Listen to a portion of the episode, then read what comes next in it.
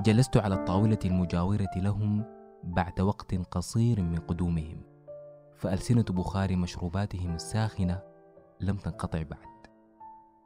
أسند ظهره إلى الخلف وبدأ يسرد حكايته الغريبة لصديقي كان صوته خافتا لكنه وصل إلي حكايته الغريبة مع الزمن تفاصيل خسارة أموال ما وأحداث وقعت لم تكن في حسبانه. كيف أن شريكه قد كان مثاليا في زمن ما وكيف أن الزمن نفسه غير الصديق وفاجأه هو. ثم قطع حديثه مشفقا على الكوب الذي ينتظر أن يعبر برشفة. تناول كوبه وأدناه تدريجيا نحوه وهو يردد غريب الزمن يا أخ غريب الزمن. قبل أن يدخل في جدال مع باريستا المقهى مستاء من السكر الزائد. أكملوا جلستهم وانشغلت أنا بأمري بعد أن دونت عنوان الحلقة على هامش الأوراق لدي. الأزمنة.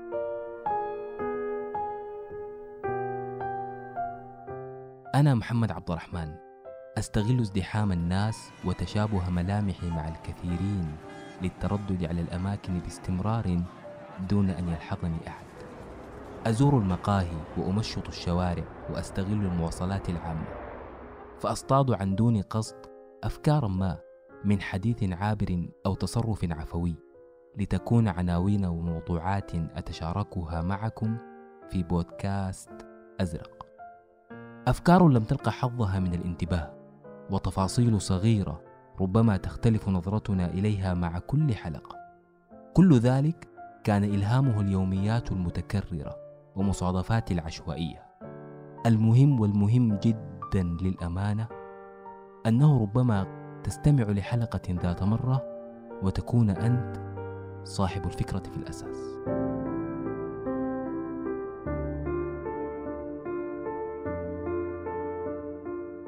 بالكتابة على محرك البحث جوجل والدخول على ويكيبيديا كمصدر أول ستجد أن الزمن عملية تقدم الأحداث بشكل مستمر وإلى أجل غير مسمى بدءا من الماضي مرورا بالحاضر وحتى المستقبل.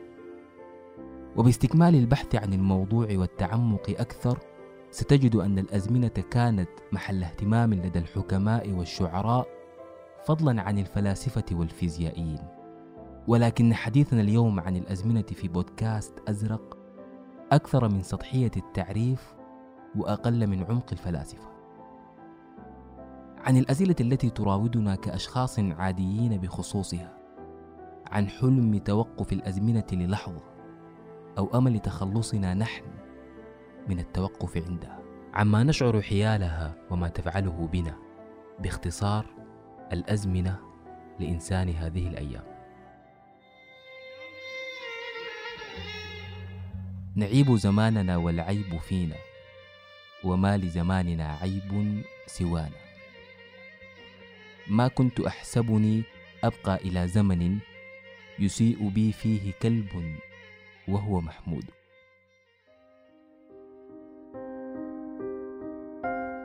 ربما نتفق جميعا مع هذه العبارات والأبيات ونجريها على ألسنتنا كلما جار الزمان أو باغتنا بما لا يسر من مفاجآت. يغدر صديق تتآمر جماعة أو تخذلنا الظروف ومن حولنا فنصاب بنوبة غضب على زماننا ومن فيه ويجتاحنا حنين إلى الزمن الجميل. زمن الطيبين الأنقياء حيث الناس لا تغدر والجماعات لا تخذل والمؤامرات ليست بخيار مطروح ولكن الطريف أن ذات الأبيات والحكم التي نتندر بها على الزمان ونود عبرها لو نعود إلى الزمن الجميل هي نفسها كتبت في ذلك الزمن الجميل الذي نقصده. فمثلا نعيب زماننا والعيب فينا إن كان قد كتبها الشافعي كما نسبت إليه فقد كتبها قبل أكثر من 1200 عام في زمان غير الزمان وبين أناس ليسوا من اليوم. وعندما هجأ أبو الطيب زمانه كان ذلك قبل أكثر من ألف وخمسين سنة. وعندما حركت المجريات مواهب مرسي جميل فأمسك قلما وكتب عايزنا نرجع زي زمان. قول للزمان نرجع يا زمان. وتغنت بها أم كلثوم كان ذلك في ليلة استثنائية. منتصف ستينيات قرن مضى. وما زلت أسمعها حتى الآن داخل سيارات العائدين من قصص لم تنتهي كما يجب.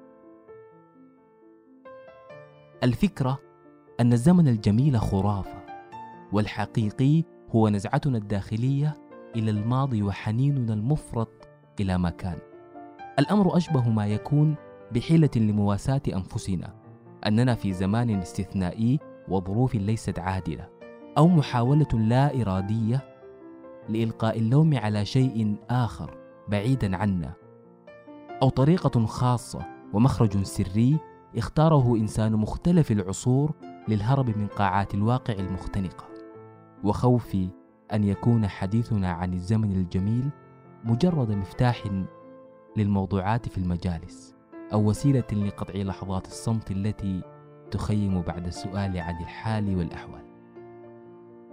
الشيء الطريف الآخر أننا وبذات الطريقة ربما نكون زمنا جميلا لجيل قادم بعد مئات السنين ربما من يستمع إلى أغنياتنا الصاخبة سينعت بالكلاسيكي وتمتلئ المتاحف بجوالاتنا وسياراتنا الحديثة وتعلق لقطات الشاشة أو السكرين شوت النادرة على جدران المعارض. أسماؤنا الشقية تصبح من نصيب الجدات وأزياؤنا المواكبة تصلح فقط لحفلات التنكر. ونشاطاتنا وأساليب حياتنا التي ننتقدها نحن ستكون مضربا للمثل وفقرة في حكايات ما قبل النوم. تخيل نحن وبكل السوء الذي نشهد عليه ربما نكون أمنية لشاب في زمان قادم.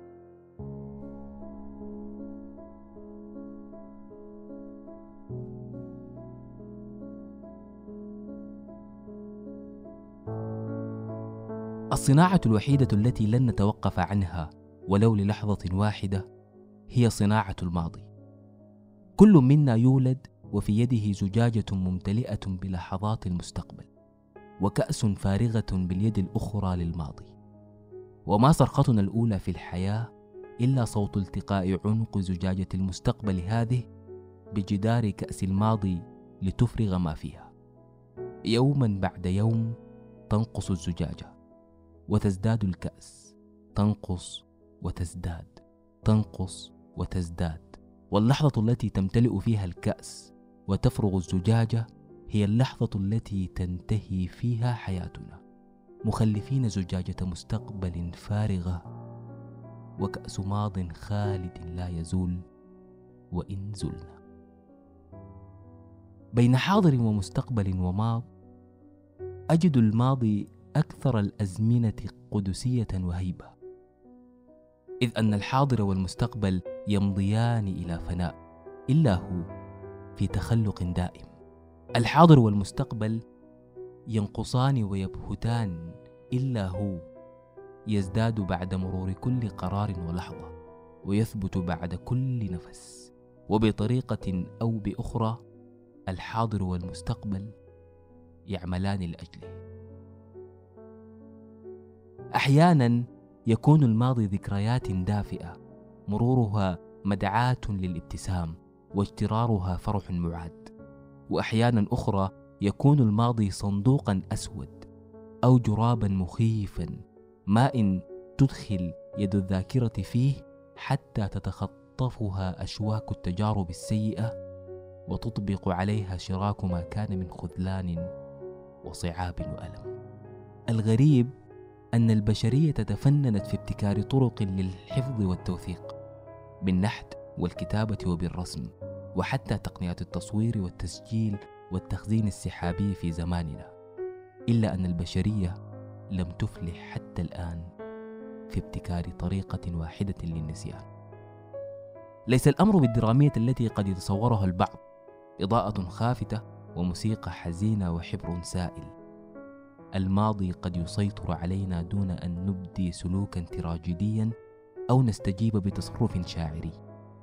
ولكنه يظهر جليا في الأحداث المماثلة ويبدو واضحا في لحظات الصمت أمام المرآة خلف السخرية فوق الوسادة تحت الظلام خارج التجمعات وداخل عقلك العاقل لا ينكر سطوة الماضي ولكنه لا يقر بحقه في التحكم في بقية الحياة. ما كان كان لن نستطيع التخلص من الماضي ككل فهو جزء منا وإنسان من دون ماض هو إنسان من دون قصة أو تجارب أو دروس في الحياة. وليس من المتاح أيضا أن نغير شيئا مما فيه في ظل تعثر اختراع آلة الزمن المزعومة وتبخر حلم العودة للوراء. الوحيد الممكن أن نغير زاوية نظرنا إليه. التجارب الفاشلة نعم فاشلة ولكنها أيضا خيارات مستبعدة حصرت أمامك احتمالات النجاح في خيارات أقل. والذكريات المؤلمة نعم مؤلمة ولكنها درس ما كان من طريقة أخرى لتعلمه. والطفولة البائسة نعم حرمتك. ولكنها الحواجز التي صنعت منك القوي والتحديات التي نحتت شخصيتك التي تعجب شخصا ما إن لم تكن تعجبك. لا تعاون الذكريات عليك. غادر الأماكن. أغلق الملفات. لا تكن حبيس الأزمنة. أوصد الأبواب وامض بعيدا بعيدا في الحياة. وانصف القادمين إليك من تجارب وأشخاص وفرص. ثم امض بعيدا من جديد. أنت ماض وهو ماض ومن يتوقف منكما سيخسر الرهان.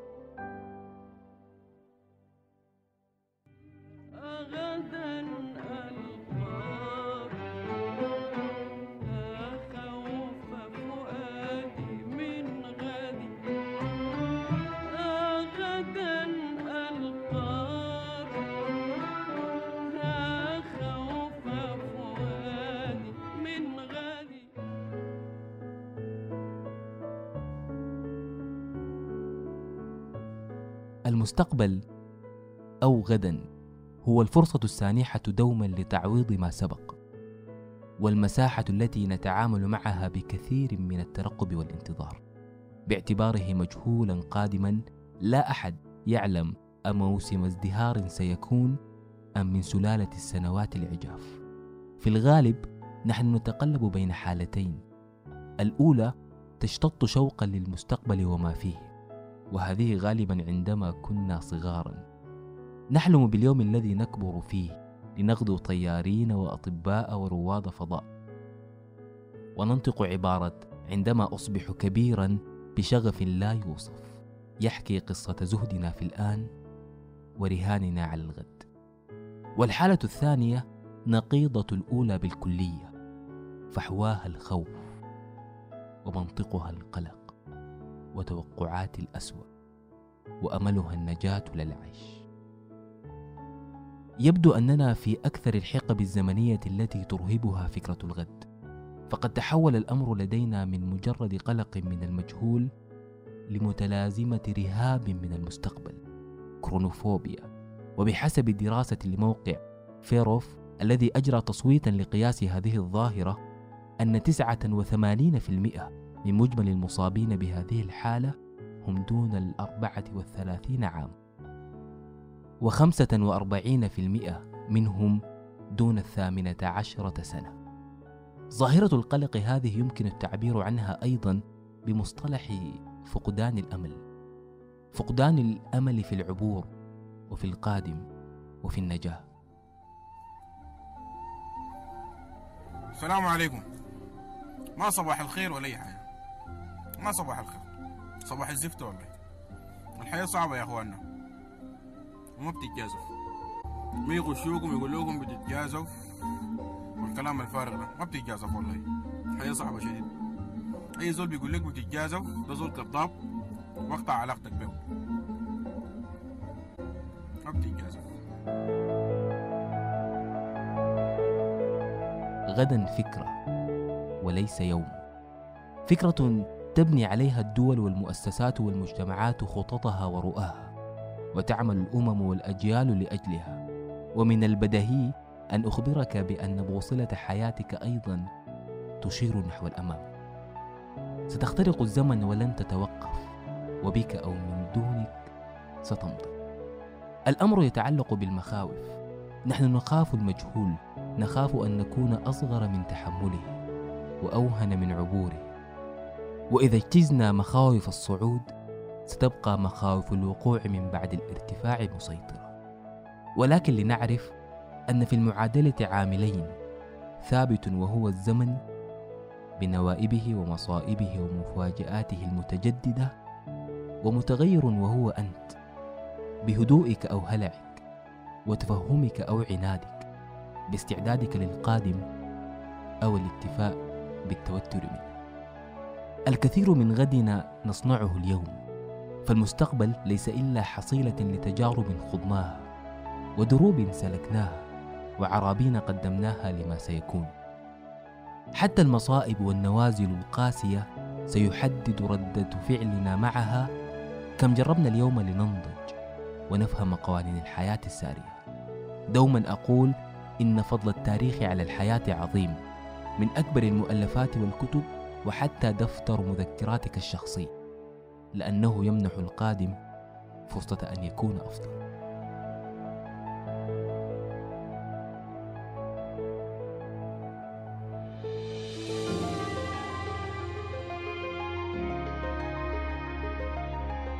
فيزيائيا لم تغير الكرة الأرضية من سرعة دورانها ولم تتعجل عقارب الساعة في حركتها. ولم ترسم الليالي خط نهاية سباق لنهارات الأيام كي تعدو سريعا في العبور. فما الذي يجعلنا نشعر بسرعة مرور الزمن من حولنا؟ ننخرط في عمل ما أو نبدأ فصلا في قصة أو نلامس الطريق بخطوة أولى سفر وظيفة أو علاقة والتزام. ومجرد ما أن نرفع رأسنا نجد أن الكثير قد اختلف. متى تغيرت الملامح؟ ومتى أصبح هذا الرقم المخيف حاضرا أعلى كعكة عيد الميلاد؟ متى كبر الصغار؟ ومتى مرت هذه الأعوام على التاريخ الاستثنائي الحاضر في الذاكرة؟ والكثير من متى التي نامت في قطار الزمان وأفاقت في محطات غريبة؟ يربط علماء النفس الشعور المرتبط بالمرور السريع للزمن بالكثافة الحسية للحظات.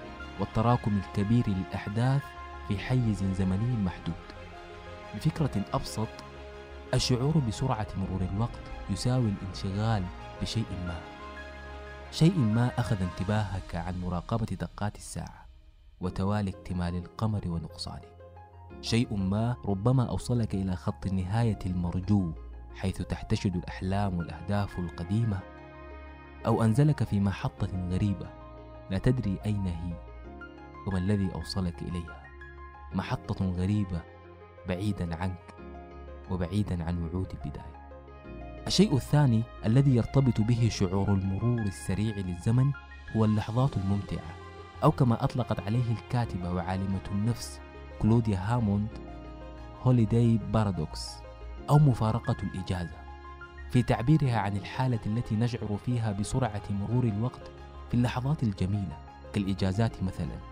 والمفارقة أن اللحظات الممتعة نفسها تبدو أكثر طولا عند استرجاعها مرة أخرى كذكريات نكن لها الكثير.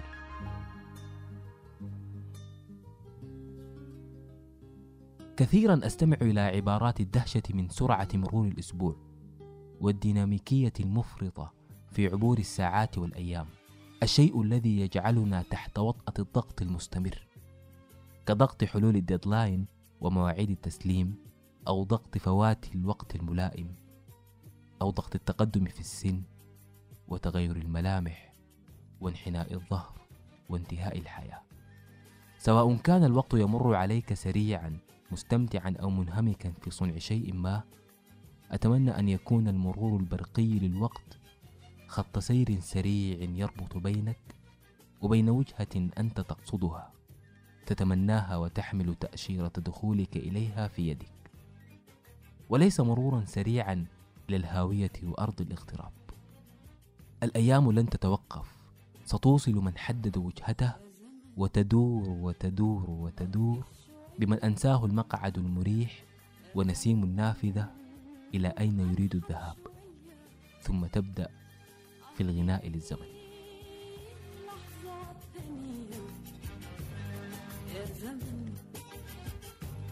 وقف شوية.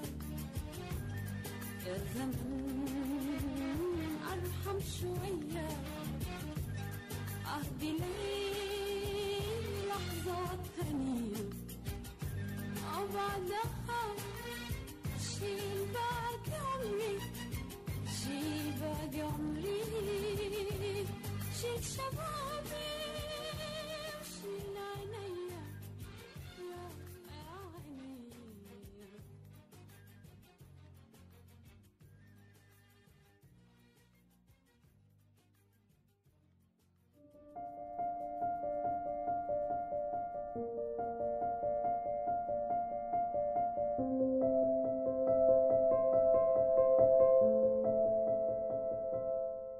كثيرون منا يعيشون في العام كاملا واحدا وستين مرة فقط. ثمانية وأربعين منها نهاية أسبوع واثنتي عشرة مرة كأواخر الشهور ومرة واحدة نهاية السنة للاحتفال وإطفاء المصابيح وإشعالها من جديد. نقضي أسبوعا عمليا كاملا دون إفساح المجال للاستمتاع. في انتظار عطلة نهاية الأسبوع كمهرجان مرتقب. ونصلي لتزيد الأيام من سرعتها في انتظار آخر الشهر كموعد لاستلام الرواتب والاحتفال بالرصيد البنكي الجديد. ونطوي الشهور شهرا فشهرا متلهفين لأواخر ديسمبر. عل في العام الجديد شيئا مفرحا لنا. فكرتي الدائمة أن الأشياء الجميلة ربما تكون الآن. ربما الحقيقة أن نصيبنا الأوفر حظا من الحياة قد كتب في شيء جرى أو شيء يجري في حاضرنا. سلوك هدر الوقت وعدم تذوق طعمه حلوة ومره وانتظار حدث للفرح تعامل ساذج مع الأزمنة وخطأ بألف قد يضيع علينا فرصة العمر ويعمينا عن ابتسامات الزمن.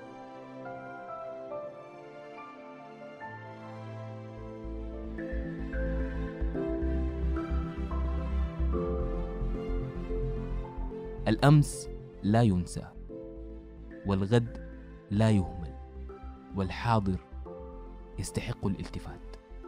سواء كنا نعبر بالأزمنة أو هي التي تعبر خلالنا هناك دوما قرار يمكن أن يتخذ حيالها بالمضي أو التذوق أو الاستعداد. وللمرة الثالثة والختامية قطار الأيام لن يتوقف فالمحطات القديمة حسبها منك تلويحة وداع وسطر يدون في دفتر مذكراتك لأبرز ما فيها. ومحطات الحاضر هي فرصتك للتبضع والصيانة والتزود للرحيل من جديد. والمحطات المرجوة القادمة لن تلوح أمامك إن نفذ خزان الأمل لديك أو توقفت عجلات الحلم. وصلت حلقتنا اليوم من بودكاست أزرق إلى نهايتها. نلتقي في موضوعات جديدة وأفكار جديدة كنتم أنتم مصدر إلهامها. شاركوا الحلقة مع من تظنون أنها ستروق له ونلتقي في موعد جديد.